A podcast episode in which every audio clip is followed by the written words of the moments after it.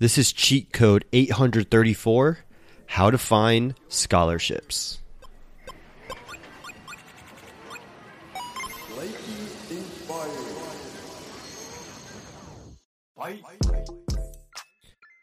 Welcome to Declassified College, a podcast where we give you all the cheat codes needed to pass this level in your life. Each week, we share three short episodes filled with clips of our interviews with students from across the United States and occasionally an interview with an industry expert to answer all of your questions about attending university. College can be what sets you up for a prosperous career, or it can be the four years that when you look back on it, you wish that you did it different. We're here to make sure that you have all the information so that by the time you walk across that stage, you're ready for the so called real world that the boomers love to talk about. My name is Justin Wynn, and it's about time we declassified college. So, I have a confession to make. I don't really know much when it comes to scholarships, which is probably why I didn't get very many when I was still in college. So, that's why I wanted to bring on Kiara Jones to the podcast. She's had two degrees and she ended up with zero student loan debt. And that's because she had scholarships, grants, and student loan forgiveness. All of these things which I had no idea about. And I got to learn a whole bunch about scholarships with our conversation. Kiara is the CEO of Free Money Maven. And basically, what Free Money Maven does is they help students escape the shackles of student loan debt. It's an amazing service, and you should definitely check it out if you have any time or if student debt is a concern for you. Kiara and I talked about a bunch of free services that you guys can use to find more scholarships, apply to scholarships very quickly and easily, as well as a whole bunch of websites that you can go to for more information about student loan forgiveness, student debt, anything like that. If you're someone who scholarships and student loans are a thing and are part of your college journey, this is definitely an episode that you need to be paying attention to. We cover a bunch, and there's a reason that Kiara Jones is an expert when it comes to scholarships and student loan forgiveness. This episode is no joke, and you definitely need to stay tuned to the end to learn about everything that you'll need to make sure you're getting all of that free money when it comes to college. So, with that, let's jump into the episode. Hey, Kiara, how's it going? Great. How are you? I'm doing well. I'm super excited for this podcast. Like, I never really got scholarships growing up, um, but my younger brother and my younger cousins did. And I never really understood why they got it, but I didn't, even though I tended to have like higher grades and I was more involved in school and sports and everything like that. So, this is going to be a really interesting episode for me. Um, but before we get started and diving deep into the world of student debt and scholarships and everything like that, uh, how about you give the audience a little bit of a background of like who you are, what you do, and everything that you're up to right now? My name is Kiara Jones, and I am the CEO and lead maven at Free Money Maven. It all happened by chance. I was in school and thought that I had a 529 plan. However, when I got there, I realized things had gone horribly wrong and the money I thought I had, I did not. And from there, that's how I got into seeking scholarships, grants, fellowships, and eventually a student loan paydown of $30,000. So I've lived all of this firsthand. It has allowed me to become a student loan forgiveness and scholarship expert and I strive to teach students uh, to understand that there is money out there. You don't have to be an athlete. You don't even have to be an A student at times to get this money. There's over 46 billion in scholarships each year, and I encourage as many people as possible to try to seek out that sort of funding when it comes to college. Okay, you just said $46 billion are available in scholarships that just seems way too high for me, but that's that's a fact. Yes, that comes from debt.org. Um, and it actually states that estimated 46 billion in grants and scholarship money is awarded by the US Department of Education and the nation's colleges and universities. So is that including private scholarships as well? I believe so because it says the colleges and universities. Um, when it comes to private scholarships, I think a lot of people also need to understand that organizations and nonprofits have scholarships and we'll talk about that a little later but when you're seeking scholarships there's so many vectors that i don't think a lot of people think of when it comes to where to find this money Definitely, definitely. Yeah, I've heard stories of like a, a being tall scholarship, a being short scholarship. So I'm really interested to dive into that a little later. But before we get into any of that, let's talk about student debt. So I think right now we're at about 1.5 trillion dollars of student loan debt. And I know especially for students who are just getting started in college, they might be 17, 18, 19 years old. They might not necessarily understand what a loan is, what debt is. So could you quickly go over kind of those key terms as we start to use them a little bit more in our conversation? Yes. When you go to college or university, it costs money. And if your parents have not set aside money, if you have not set aside money or a relative, then you're going to have to pay for that either through scholarships, student loans, or through some other sort of private loan. And what happens is the school is going to send you a bill. Um, and you should first complete the FAFSA. Believe it or, or not, it's a lot of people who do not complete the FAFSA. Um, once you complete that, that'll make you eligible for things known as direct subsidized loans and direct unsubsidized loans. And these loans help you to pay your tuition. Uh, the key difference to understand here is that a subsidized loan will not, uh, you will not have to pay interest on it while you're in school, but with an unsubsidized loan, you will. And the amount for the unsubsidized uh, loan actually depends on the school and how much they will allow you to take. So at times you can end up having a gap between the money that you currently have in loans and how much you still owe the school.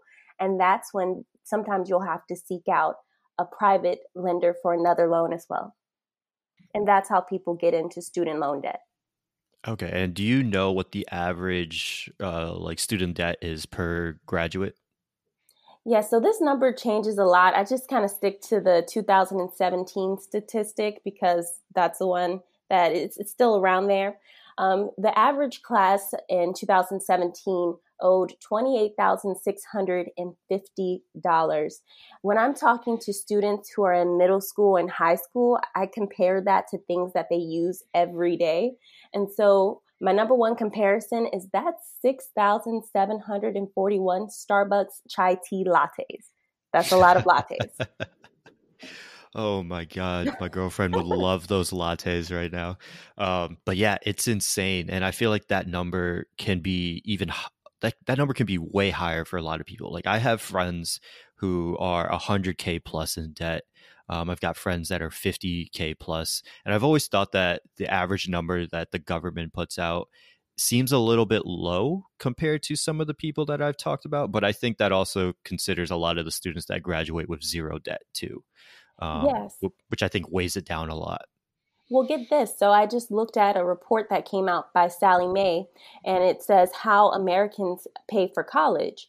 And actually, in there, they break out a few statistics, which I didn't know that this is how Americans pay for college because I didn't pay for it this way.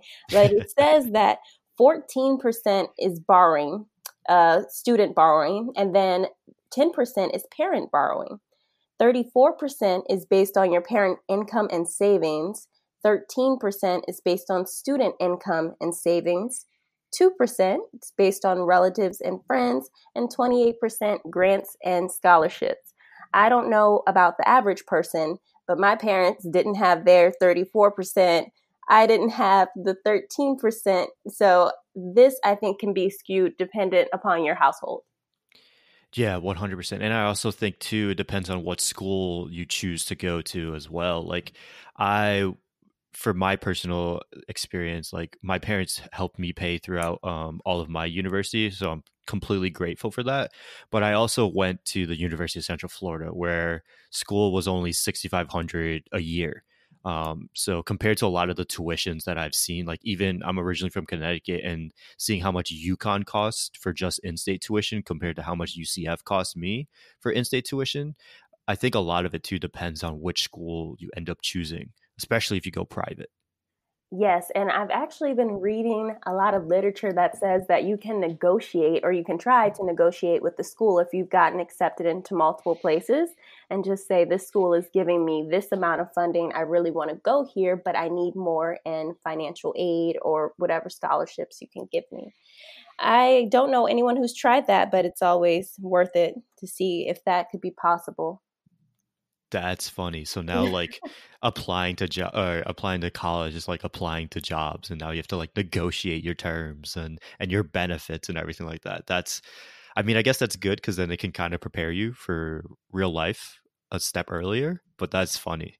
Yes, there's also a big trend now of income sharing agreement schools. When you go to school with the thought of not having to pay while you're in school, but having to pay once you graduate and have a job. I don't know how I feel about these programs just yet.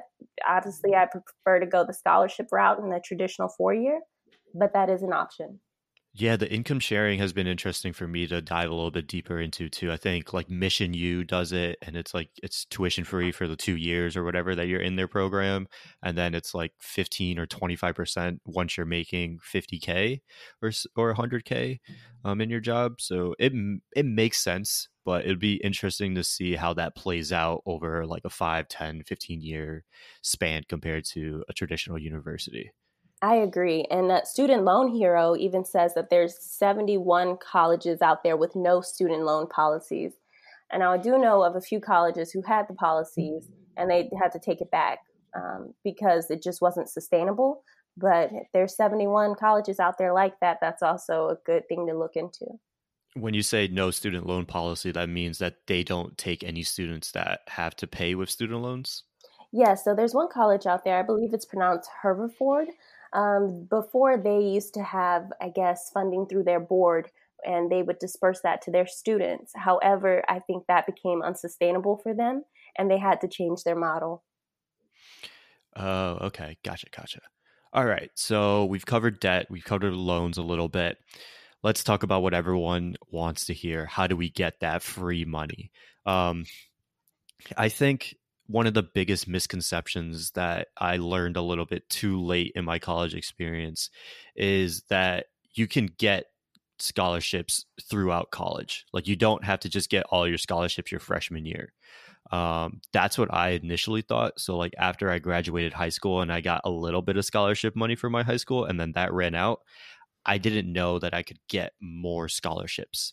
Um, so how does that work in terms of if I'm already in college and I'm looking to get more scholarships or looking to get a scholarship? So I do tell students to try to seek full scholarship through early preparation, middle and high school. But if you have not had the opportunity to get a full scholarship, which lots of people do not, you can get partial scholarships through your college and university, and it doesn't have to be in your first year. You can continuously speak with your financial aid office each year um, schedule meetings with your department chair because sometimes they have fundings through different programs and fellowships. There are different programs in the schools at times that offer $1,000 to $500. And so just looking and being vigilant of what's going on within your school and that ecosystem. Then outside of that, I tell people to seek funding through websites such as Cappex, C A P P E X, that website was one of my favorite sites to use for seeking scholarships when I was in school. It's very helpful. Um, they have portals to tell you how popular the scholarships are and how difficult they are to write. In addition, they can provide different scholarships, whether you're an athlete, they have a variety of tools in there. Um, Google is also a great tool, and using combination words in Google uh, there's sites such as Unigo, and then there are other popular sites such as Scholly and FastWeb. But I personally believe that you don't have to pay when it comes to seeking out um, additional partial scholarships.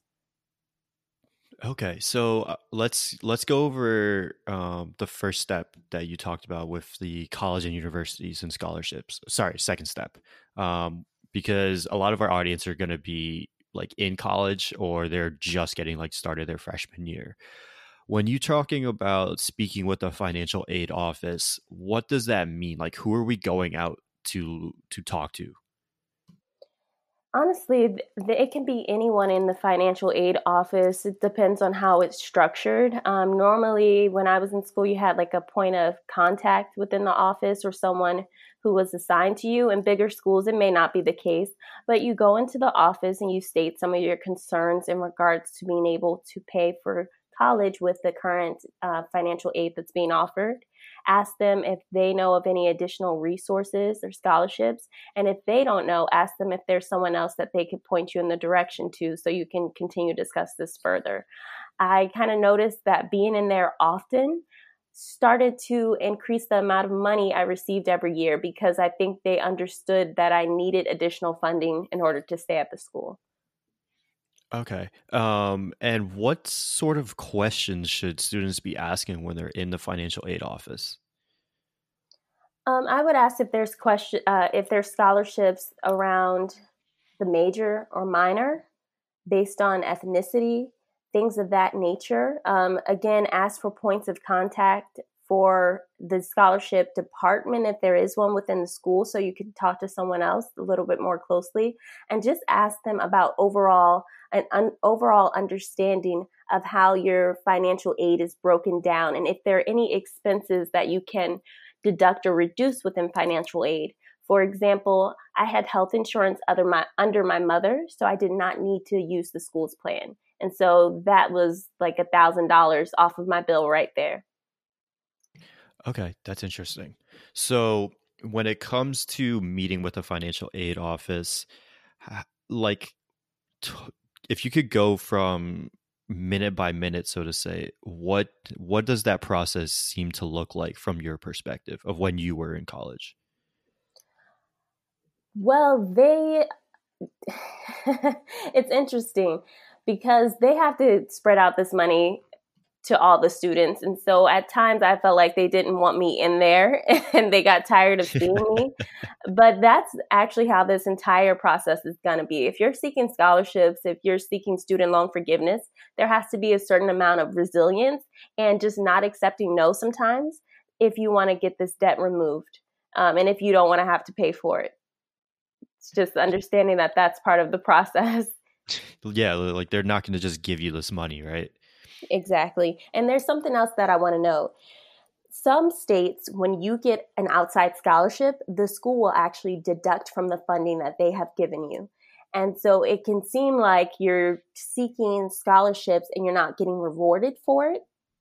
If that is the case, understand that ahead of time how your school and how your state um, has laws in regards to whether your funding can get deducted. In the state of Maryland, where I'm based, you can't do that. There was a law that was passed that the schools actually have to allow that additional funding to come in. And when that occurs, you can get a refund check.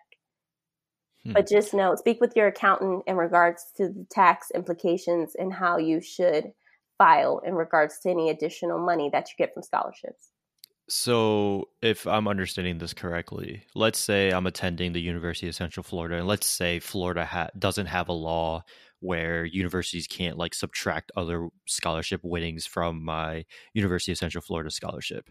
Let's say I have a $2,000 scholarship to UCF that they've given me, and I win a 2000 scholarship from the Free Money Maven company. Mm-hmm. Does that mean I have a total scholarship of 4000 or does that mean I just have a scholarship of 2000? is this the school that is going to absorb the money or a school that's going to allow you to have multiple awards? Um, the one that's going to absorb the money. Like there's no laws against that.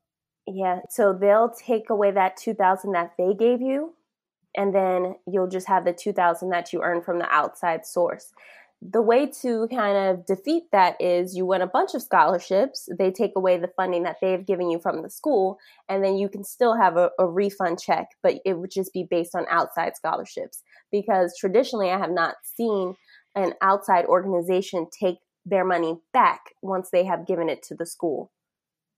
Yeah that's crazy. I didn't know that that was a thing. I just thought if you won scholarships that they just kind of stacked no, I actually had that happen to me a few times in Maryland before they passed the law. And one of the organizations that helped to get that law passed, which is Central Scholarship, is actually where I won that $30,000 student loan paydown. Wow. Okay. The more you know, right? Okay. Mm-hmm. So on to the next one, the the outside. That's a good transition to like the outside source scholarships. Um, you started to talk about Cappex. What what is Cappex? How does it like? Where can people find it? What's the point of it? Like, give us a brief run through of exactly what Cappex is. So Cappex, I used to use it for scholarship searches, it has become this huge database where if you're looking to get into schools, they can connect you with school counselors. Um, they can also they have a huge database in regards to scholarships. You do have to fill out an application, and it can take about 20 minutes or more. But I tell people 20 minutes to win thousands of dollars is more than what we make in traditional jobs. So it's definitely worth the money to sit down and do it. Um, and mainly when you go in to sign up to look at their scholarships, they provide you with amounts when the scholarships are due, the difficulty of writing the scholarship, and how many people are applying for it. And that in itself is very, very useful. Oh, so they give you like kind of statistics of like kind of how popular the scholarship is, how not popular it is. Um, so obviously, you would probably aim towards the not popular because it would probably be you have less competition? That's a good question. It really depends on the person. So, what I created when I was in college was my secret sauce formula. I realized that I was really good at getting scholarships that were difficult, that were in between kind of like hard in regards to writing a lot, slash medium uh, because I realized that a lot of times, if it's a hard scholarship, not many people are going to go after it or put in as much effort as they should. And that alone allowed me to win the majority of the time. And that was my strategy. But it really depends on your overall portfolio, um, your GPA, the activities that you've done. And then from there, you can find a good strategy for yourself. Okay, so what type of person typically wins those sort of high value scholarships? Like, is it the person with a great story? Is it just the person with the 4.0? Is it the person that started a company while they're in college? Like, how can you best set yourself up in terms of probably, I'm assuming most of these require like an essay um, to win that scholarship? Yes, I believe that the story has a really large uh, factor into whether you get the scholarship or not. Your story is going to tell the organization why you deserve to win and what your future is look like is going to look like because the organization is essentially investing their money in you and they have to make sure it's a good investment. Okay, so there I guess the best way to look at it is like you're applying for a job essentially. Like the scholarship is like a stipend for a job and you need to show them why they should invest in you. Yes. that makes yeah. Okay. Do you have an example of a story that you've used in the past to win a scholarship? Yes, I actually used the reason why I needed to be looking for scholarships in the first place. I thought that I had um, a 529 plan and that I had a scholarship fund. And when I realized I didn't, I was in a really bad place. I didn't have funding my dad was disabled. I my friends would go out to eat and I would eat soup. And so I talked to them about my hardships and how I was trying to get a degree in cybersecurity so I could help my family and things of that nature. So really being true to your story and telling people what you have going on, but how you're persevering, if it's a, a story of struggle, um, can be beneficial to you. But it doesn't have to be about struggle. It could be about something very uh, successful that you have going on in your life. Okay, I love that. So, one thing that I always kind of went in my head while going through applying for scholarships when I was in like high school was I never felt that the ROI was there. But then, obviously, now since I've kind of moved into the real world and I started to realize how much money $500 is because people will look at the $250 scholarship, the $500 scholarship, and be like, why would I want to win that? That doesn't even put a dent my uh, tuition cost. But when you really break it down, let's say minimum wage, average minimum wage is probably like ten dollars around the U.S. You would have to work fifty hours to get that five hundred dollars, and I don't think people, a lot of people, realize that. Um, do you have any other kind of topics that you like to kind of talk about in terms of finding the ROI of applying to a scholarship to the students that might say, "Oh, it's not worth it. Like I'm never going to win it.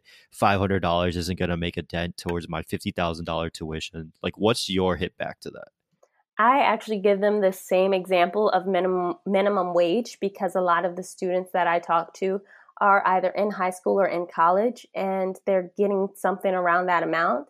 And I tell them if you put in a solid 20 minutes to create the profile and maybe every night you put in 30 minutes, you can get upwards of 10,000, 10 between 10 to 50,000 dollars if you really put your heart in, into this and you're not going to get that same return from working your traditional 9 to 5s.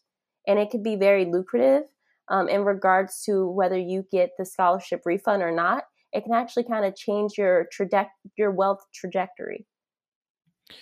Yeah, definitely, 100%. And do you have a sort of a message to the students out there that might say, "Oh, I don't care about my student loans. Um, I'll be, I'm going to get a high paying job once I graduate, and the loans will be no worry for me." Yes, I think a lot of people think that. Um, but when you get out of school, you'll realize there are more expenses than what you thought. There's bills you have to pay and taxes that come out of your money. There's so many expenses that if you could just knock that out beforehand, you really would be changing your life. Again, I'm going to talk about the trajectory of your wealth. Um, by getting rid of those thousands of dollars in the future, you could be changing your wealth trajectory by thousands or hundreds of thousands of dollars later on in your life because that money that you're not able to use for investments or things of that nature is essentially stopping you from meeting some of your goals early on in life. Yeah, 100%. And like, I'll give the example of the whole, oh, I'm going to be making money um, once I graduate. Like, that's a great thought to have. But reality is, I think the average salary coming out of college is somewhere between like 40,000, 45,000. Um, and that's not accounting for taxes. Like, I have a friend, he's making about 40, um, he just graduated and he's got student loans that he's paying about $1,200 a month for for the for the next 20 years. And like when i tell people that example they're like $1200 doesn't seem like a lot but when you think about it in terms of what that can get you postgraduate like that's a mortgage on a house. That's a nice apartment. That's a car. That's your rent. That's your food etc um, and i don't think a lot of students realize the effect of um, of how much money student loans can actually take away from you for an extended period amount of time. Because oh, let's just do like forty thousand divided by twelve. It's about like three thousand three hundred dollars or something like that. So if you're taking twelve hundred dollars away from that, you're effectively taking a third away of your take home income before taking away taxes, and it's just crazy to me. Um, and that's something that I never realized in college. Exactly. And it impacts something called your debt to income ratio. So if you are looking to get a home or a loan, they're going to be looking into that debt to income ratio. And that's one of the reasons why home ownership has been really impacted by the student loan debt crisis. Um, but one thing I do want to note is that because I did a lot of things to try to make myself eligible for scholarships, I inadvertently made myself very likely to have an increased salary. So much so when I graduated, uh, because I kind of did my undergrad and grad right uh, back to back, I ended up leaving school with 90K plus in salary. So these steps really have an overall impact to your life and, and not just scholarships. Yeah, I feel like it kind of like builds on top of each other because if you're, if you're applying and getting scholarships, that probably means you're an outgoing, really successful person in some way, shape, or form, which then will lead to a very prosperous job, hopefully at the end of it once you graduate. So that that totally makes sense, and that trajectory makes a ton of sense to me. But let's go back into the scholarship seeking side of things. Um, and another thing that you mentioned is Google, and I feel like that's a lot of people's go to place. But most people will probably just search like scholarship for the University of Central Florida or scholarship like how to apply to scholarships. What do people what should people Google on Google? There are so many things that you could look for in Google. I love doing combinations of these things, but you should focus in on your major and minor, your location, whether that's your state, your county, your city, your ethnicity, your gender, religion, your school and departmental scholarships, fellowships. You should also seek um, for profit organizational scholarships that they have out there and nonprofits as well. And you would want to use combinations of these things when searching in Google to try to increase your likelihood of finding scholarships that may or may not be in one of the databases that I mentioned, such as Cappex. Definitely. Okay. So I'm looking at the little PowerPoint that you sent over, which is amazing, by the way, and it's definitely keeping us on track with everything. Um, you've got step four, which is using your your time effectively. What was sort of your formula of how you would set up applying the scholarships and making sure that you made the most out of your time? Yes, when I realized that the difficult scholarships were the ones that worked for me, the $10,000 plus scholarships, I started to create a template uh, because once you start writing these essays, you can use them over again and you just tweak things here and there. And so that's what I was able to do. And so it actually didn't take that much time to fill out these applications because traditionally you'll need like a, a reference letter. You'll get one of those and, and be fine. You don't need multiple if it kind of says something similar. Um, and then you just use what you've already used previously and apply. And that's step five. Just apply, apply, apply, and ask yourself, why not? So, how many scholarships would you say you applied to over the course of your college career to be able to get all the scholarships that you got? I was pretty strategic in the scholarships that I went after and the ones that I thought I would be likely to win and I won quite a few. Um, so I would say there were probably maybe five or six out of the ones I applied for that I didn't win. But in total, I probably applied for maybe like 15 scholarships. And that doesn't sound like that many. Um, but I was able to win so much funding for, for the ones that I did apply for that I didn't need to seek more than 15.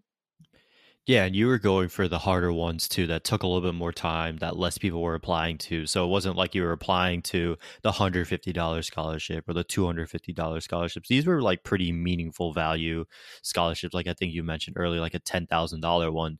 Um, so that I mean if you won 15 $10,000 ones, you would be balling. So uh, Exactly. That's that totally makes sense. And let's not forget that there are scholarships these days where it takes two minutes to apply and you can win $50,000. And so, Scholly, they have really been on a campaign this past year to assist with the student loan debt crisis. And I've seen them come out with several scholarships, one of which was a $50,000 scholarship or student loan paydown. And it took less than two minutes to apply. So there are other vectors out there for getting high amounts of funding and maybe not spending as much time. I love that. That's amazing. Um, I really hope that these things are continuing to kind of help the student debt problem because I've seen it with a lot of my friends who have student debt of how it really impacts the beginning years of your life. You can't do the things that you actually want to, really invest into the ways that you want to, and set yourself up correctly um, both financially and like learning wise, educational wise, for for kind of like the rest of your life. Um, but okay, that moves us to this next approach that you have, which is kind of the hybrid approach. And I, I know we've talked about a good majority of these. I kind of really want to focus on the federal and state tax credit because I don't think a lot of students look to um, go for these. Could you briefly explain what a federal and state tax credit is? Obviously, it it's going to vary depending on where you you're listening to to this. Uh, but where can they like w- talk about what it is in general? Okay, I definitely want to dive into that. But before we get there, I want to explain to people the hybrid approach, just kind of a recap of what we discussed, which is you want to seek full scholarship. If you can't do that, seek partial scholarships fellowships and grants. Then we're going to talk about this federal tax credit, state tax credit approach. Um, from there, student loan forgiveness programs. A lot of people leave off that part. And then seeking employer repayment assistance. That's all a part of this hybrid approach. So let's do a deep dive into the tax credits. From a federal perspective, there's the American Opportunity Tax Credit. It's also known as AOTC. That's for your undergraduate years. It's a tax credit you could use then. Then there's the lifetime learning credit, which you can use whether it's undergraduate or graduate, as long as you're still actively pursuing your studies. And then there's ta- federal tax deductions that you could use for the interest payments, as well as uh, potentially for tuition and fees. From a state tax credit perspective, I'm going to use Maryland because, again, that's where I'm based. the state of Maryland has a Maryland Student Loan Debt Relief Tax Credit, which can provide, um, I think it's between 5000 uh, yeah, 5000 for um, your student loans as a credit that you'll get back on your taxes. And I've had quite a few of my clients win that this year. Um, they were given out around a thousand this year, but that's better than nothing. Um, the state of Maine also has a student loan payment um, deduction that they do, um, but it just depends on your state. And you can find more information on these state programs at Student Loan Hero. And there's also a website that I like to use. It's a really good website that is called TISLA. Okay, T I S L A. And then the other one was Student Hero? Yes. Okay, awesome. And then for the federal tax credits and federal deductions, where can they find more information about that? On my Instagram page, free underscore money underscore maven, I have a lot of this information as well as other resources you can use. But you could just Google uh, federal tax credits, and more than likely it'll pop up. They're very common. Okay. Um, all right. So the next topic that we're going to cover is student loan forgiveness. Um, what is student loan forgiveness? It seems very forgiving, right? But it, uh, we, I feel like it's not really talked about in school. Like I never heard about it until going like deeper into personal finances myself. And I feel like a lot of people don't really search up personal finances. I just happen to be a finance major, so I've been really intrigued about money my whole life. Uh, but what is student loan forgiveness? Student loan forgiveness is receiving some sort of payment or forgiveness of the actual loan, either from the federal government, your state, a nonprofit, or for profit organization. And that's essentially money that you do not have to pay on your loans that someone else is going to cover for you. So it's just like, oh, I have fifty thousand dollars in loans, and then I go on to the show on truTV, and I win fifty thousand dollars of student loan forgiveness. Poof, my my loans are gone. Yes, one thing to note is that if you do receive some sort of student loan forgiveness, depending on who it's from, that you will have to pay um, taxes on that amount. And so speak with an accountant on that when I won my $30,000 pay down, I was supposed to have, I think, around 17K in tax implications. There are also things that you can do to help kind of maneuver that. So, accountants, very important. okay. So, student loan forgiveness, those are taxed. They're kind of like gifts, essentially, like winning the lottery, sort of. It's still taxed. Exactly. Okay. Are, and are, I forgot to ask, are scholarships taxed? No, not if it's used towards your actual studies. Um, if it's used for room and board, there's potential for that to be taxed because the tax law changed. Um, so that's why I said speak with your accountant so you can make sure that what needs to get taxed is you know taxed appropriately. Okay, and that brings up a unique point that I didn't know um, until again after I graduated that you can use scholarships for room and board. Uh, does that is that only for on campus scholarships or on campus room and board sorry i know that there are some scholarships that you can use for a wide sort of variety of things from books to food etc but in terms of like room and board does it have to be on campus room and board so when i was in college back in between 2010 and 2014 things were a little bit different because of the tax law back then i was able to use the scholarships towards my complete payment towards school, and that included tuition and room and board because I lived on campus. If you live off camp- campus and it's not combined in what you pay with your school bill, then it would not count towards that. You would have to use your refund check and then just pay for that on your own. Uh, but actually, if it's part of your package, well, back then, then it could qualify. Now, I believe that they do separate what you pay for tuition versus room and board when it comes to taxable um, items for scholarships. Okay, so definitely need to just talk to an accountant um, to figure out more about like how everything kind of works. Are there like specific school accountants out there, or do you just look up like CPA and just go to talk to them and see what happens from there? you should be able to just talk to a CPA. And I wouldn't think that this is something where you have to find an accountant with a specialty because mm-hmm. sometimes they tend to cost more. I think you could just talk to any knowledgeable accountant accountant who's familiar with the updates in the tax law on this. Okay. And you think the ROI of spending money on a CPA is, worth it? Because I know CPAs can be a little costly, especially for for the college student who might not necessarily have that much spending capital on them. You think it's worth it to get that if they're getting a decent amount of scholarship money I would, and loan forgiveness? Yes, I definitely think it's worth it because you don't want to get audited for something like this and end up having to pay thousands of dollars early on in your career. And so I think it's worth it. Uh, I went to an accountant that my parents went to and so it was easier for that person to give me a discount because I didn't fully have, you know, a business or anything extensive for them to look at. So that's an option to use someone that a family member is using. But if not, I think some of the more uh, expensive accountants that I've seen for personal taxes can get up to like almost $400. I still think that's more beneficial than paying thousands in dollars uh, for an audit or if the IRS comes back and says you owe them money. I love it. I love it. And it's been over 40 minutes so far. It's it's been a pleasure to to really learn a little bit more about like the scholarship world because I'm definitely not well versed in it. Um, and I, I, truly appreciate you coming on to to the podcast to share this knowledge with the, all the students that are listening to this. Um, I had I do have a few last questions, but before I ask them, where can people find you? Where can they learn a little bit more about your company and everything that you guys are doing? They can find me at freemoneymaven.com. On Instagram, I'm free underscore money underscore maven. We work with a lot of nonprofits in the community and schools. And so if you ever want me to come out and speak, just go on the website and email us.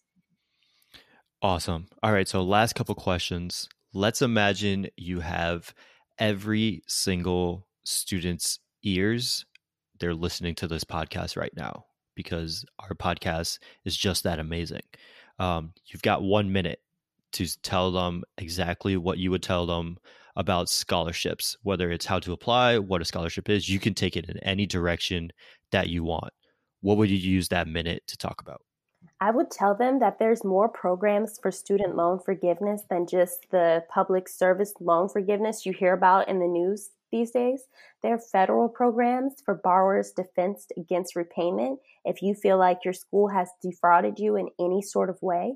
Um, closed school discharge if your school closes while you're attending.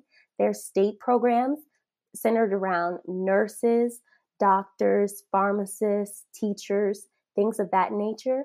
And then nonprofits out there like Scholly, Central Scholarship Bureau, Money Solver, which is um, also a nonprofit, and Givling, the game app, are out there all to provide you with additional options for paying down your student loans and minimizing student loan debt. That's amazing. I love that. And final question What's a question about scholarships that you wish that I asked you? I wish that you had asked about the income based repayment plans. Um, that's also another vector of student loan forgiveness that I like to talk about. Um, if you get into one of these plans, they have their own forgiveness component. So within 20 to 25 years, if you still have any of that debt, it can be forgiven. Another day, another cheat code, and you're on your way to defeating the level that we like to call college. If you've liked any of the cheat codes that we've given out, please hit that subscribe button and give us a review on iTunes. Each review helps us grow and make sure that more people learn these tips. We love to hear from you all, so make sure you check out our website, www.getchogrindup.com, and follow us on all social media platforms at GetChoGrindUp. That's G E T C H O G R I N D U P. So until next time, peace.